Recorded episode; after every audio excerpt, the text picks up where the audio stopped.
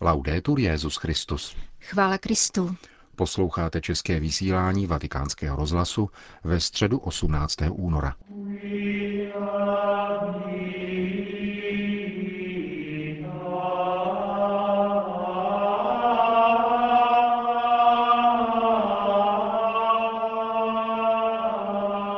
Patnáct tisíc poutníků dnes za slunečného počasí očekávalo papeže Františka na svatopetrském náměstí. Petrův nástupce pokračoval v cyklu katechezí o rodině a svou promluvu věnoval vztahu mezi sourozenci. Cari fratelli e sorelle, buongiorno. Drazí bratři a sestry, dobrý den. Nel nostro cammino di catechesi sulla famiglia V našich katechezích o rodině dnes přichází řada na sourozence, poté co jsme uvažovali o roli matky, otce a dětí. Bratr a sestra jsou slova, která křesťanství velmi miluje. A díky zkušenosti v rodině jsou to slova, která chápou všechny kultury a epochy. Bratrský svazek má zvláštní místo v dějinách lidu, kterému se Bůh zjevil v samém jádru lidského prožívání. Žalmista zpívá o kráse bratrského svazku. Hle, jak je dobré a jak milé, když bratři bydlí pospolu. Je to pravdivé, protože bratrství je krásné. Ježíš Kristus dovedl k plnosti také toto lidské bratrství a sesterství tím, že je povýšil do trojičné lásky a posílil natolik, že vysoce přesahuje příbuzenské svazky a může překonat jakoukoliv hradbu odcizení. sappiamo che quando il rapporto fraterno si rovina, Víme, že když se bratrský vztah naruší, když se pokazí vztah mezi sourozenci, otevírá se cesta bolestným konfliktům, zradě a nenávisti. Biblické vyprávění o Kainovi a Ábelovi je příkladem takovéhoto negativního vyústění. Poté, co Kain zavraždil Ábela, se ho Bůh ptá, kde je tvůj bratr Ábel? Tuto otázku pán opakuje každému pokolení. A bohužel se v každé generaci rovněž nepřestává opakovat dramatická Kainova odpověď. Nevím, co pak jsem já hlídačem svého bratra? Přerušení bratrského svazku je pro lidstvo špatné a zlé, a také v rodině, když se bratři hádají kvůli maličkostem nebo kvůli dědictví a potom spolu nemluví a nezdraví se navzájem. To je ošklivé. Bratrství je velká hodnota. Když jen pomyslíme, že všichni sourozenci po devět měsíců obývali lůno téže matky a že pocházejí z matčina těla. Bratrství nelze zrušit. Všichni známe rodiny, kde nastala roztržka mezi sourozenci, kteří se odloučili a pohádali a možná máme nějaký případ i ve vlastní rodině. Prosme pána, aby těmto bratrům pomohl zpět k jednotě a opětovnému vybudování rodiny. Bratrství se nesmí zlomit, protože když k tomu dojde, stane se to též, co Kainovi s Ábelem. Když se pán ptá Kaina, kde je jeho bratr, Kain mu odpoví. Nevím, o svého bratra si nezajímám. Je zlé a velmi bolestné něco takového slyšet. Neustále se ve svých modlitbách modleme za rozdělené bratry. Svazek bratrství, který se v rodině utváří mezi sourozenci, je velikou školou svobody a pokoje, pokud roste ve výchovné atmosféře otevřenosti vůči druhým. V rodině mezi sourozenci se člověk učí mezilidskému soužití, tomu, jak se má žít ve společnosti. Možná si toho nejsme vždy vědomi, ale právě rodina nás uvádí do bratrství ve světě. Zakusíme-li toto počáteční bratrství živené láskou a rodinou výchovou, rozšíří se tento bratrský styl jako příslip na celou společnost a vztahy mezi národy. Požehnání, kterým Bůh v Ježíši Kristu zahrnuje bratrský svazek, toto pouto rozšiřuje nepředstavitelným způsobem a uschopňuje ho, aby překonalo jakýkoliv rozdíl mezi národy, jazyky, kulturami a dokonce i náboženstvími. Pomyslete, co nastane se vztahem lidí, byť na nejvýš odlišných, když mohou jeden o druhém říci. Tento člověk je pro mne skutečně bratrem, je opravdu jako sestra. To je velmi krásné. Ostatně dějiny nám dostatečně ukázaly, že svoboda a rovnost bez bratrství mohou překypovat individualismem, konformismem a osobním zájmem. Bratrství v rodině zazáří zvláště tehdy, když si všimneme péče, trpělivosti a lásky, jakými jsou zahrnováni nejslabší bratříček nebo sestřička, kteří jsou nemocní nebo nositelé zdravotního postižení. Sourozenců, kteří se takto svým bratrům a sestrám věnují, je na celém světě velmi mnoho, ale možná si dostatečně nevážíme jejich velkorysosti. A když je v rodině hodně dětí, dnes jsem pozdravil jednu rodinu s devíti dětmi, nejstarší sourozenec pomáhá mamince nebo tatínkovi v péči o nejmenší. Je to krásná práce a pomoc mezi sourozenci. Mít bratra nebo sestru, kteří tě mají rádi, je silná, nezaplatitelná a nenahraditelná zkušenost. Totéž platí pro křesťanské bratrství. Nejmenší, nejslabší a nejchudší nás mají rozněžnit. Mají právo na to, aby nás vzali u srdce a pronikli do naší duše. Ano, jsou to naši bratři a jako s takovými s nimi máme jednat a milovat je. Když se to děje a chudí jsou u nás jako doma, ožije naše křesťanské bratrství. Křesťané totiž vyhledávají chudé a slabé nikoli proto, aby naplnili jakýsi ideologický program, nýbrž kvůli pánovu slovu a příkladu, které nám říkají, že jsme všichni bratři. Toto je základ boží lásky a každé mezilidské spravedlnosti. Navrhuji vám, abychom se před koncem, do kterého chybí už jen pár řádek, každý v tichu zamysleli nad svými bratry a sestrami a v tichosti srdce se za ně pomodlili. Setrvejme ve chvíli ticha. Touto modlitbou jsme všechny tyto bratry a sestry v myšlenkách a srdci přivedli sem na náměstí, aby obdrželi požehnání. Dnes je více než kdy jindy nutné bratrství opětovně postavit do středu naší technokratické a byrokratické společnosti. Pokud toto nastane, také svoboda a rovnost začnou správně intonovat. Nezbavujme tedy s lehkým srdcem své rodiny toho, aby kvůli ostychu nebo strachu nezažívali krásu, kterou přináší sourozenecká zkušenost mnoha synů a dcer. A nestrácejme důvěru v šíři obzoru, kterou si je víra schopna odnést z této zkušenosti, ozářené božím požehnáním. Illuminata dalla benedizione di Dio.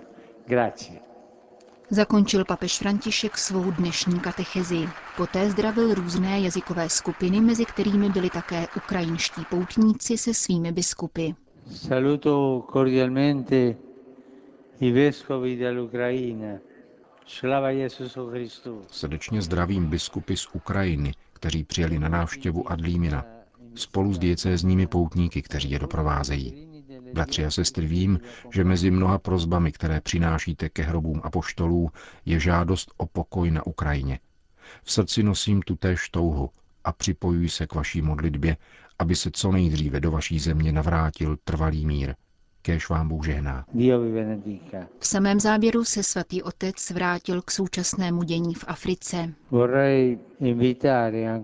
Chtěl bych ještě jednou vyzvat k modlitbě za naše egyptské bratry, kteří byli před třemi dny zabiti v Libii pouze kvůli tomu, že byli křesťané. Ať je pán přijme ve svém domě a dodá útěchu jejich rodinám a společenstvím. Modleme se také za mír na Blízkém východě a v severní Africe – Pamatujme na všechny zesnulé, zraněné a uprchlíky. Kéž by mezinárodní společenství nalezlo mírové řešení složité situace v Libii. Po společné modlitbě odčenáš Petrův nástupce udělil své apoštolské požehnání. Domino Hoviscum, et cum spiritu tuo, sin nomen Domini benedictum, ex hoc nunc et usque in seculum, aiuterium nostrum in nomine Domini, qui feci celum et terra, Benedicat vos omnipotens Deus, Pater et Filius et Spiritus Sanctus. Amen. Odpoledne papež František zahájil postní dobu tradiční liturgií popeleční středy v bazilice svaté Sabiny na Aventínu. Ta je titulárním kostelem kardinála Josefa Tomka, kterému tak přísluší udělit znamení popelce Petrovu nástupci. Homílii papeže Františka vám nyní přinášíme. Jako boží lid dnes začínáme postní dobu, tedy období, ve kterém se snažíme těsněji spojit s Pánem Ježíšem Kristem, abychom měli účast na tajemství jeho umučení a jeho vzkříšení. Liturgie popeleční středy nám nabízí nejprve úryvek z proroka Joela, kterého Bůh poslal, aby volal lid k pokání a obrácení po invazi kobylek, které devastovali Judsko. Jedině pán může zachránit od této pohromy a proto je třeba vzývat jej modlitbami a posty spolu s vyznáním vlastních hříchů. Prorok naléhá na vnitřní obrácení. Obraťte se ke mně celým svým srdcem. Vrátit se k pánu celým svým srdcem znamená vydat se na cestu nikoli plitkého a prozatímního, nýbrž duchovního obrácení, které se týká nejniternějšího místa naší osoby.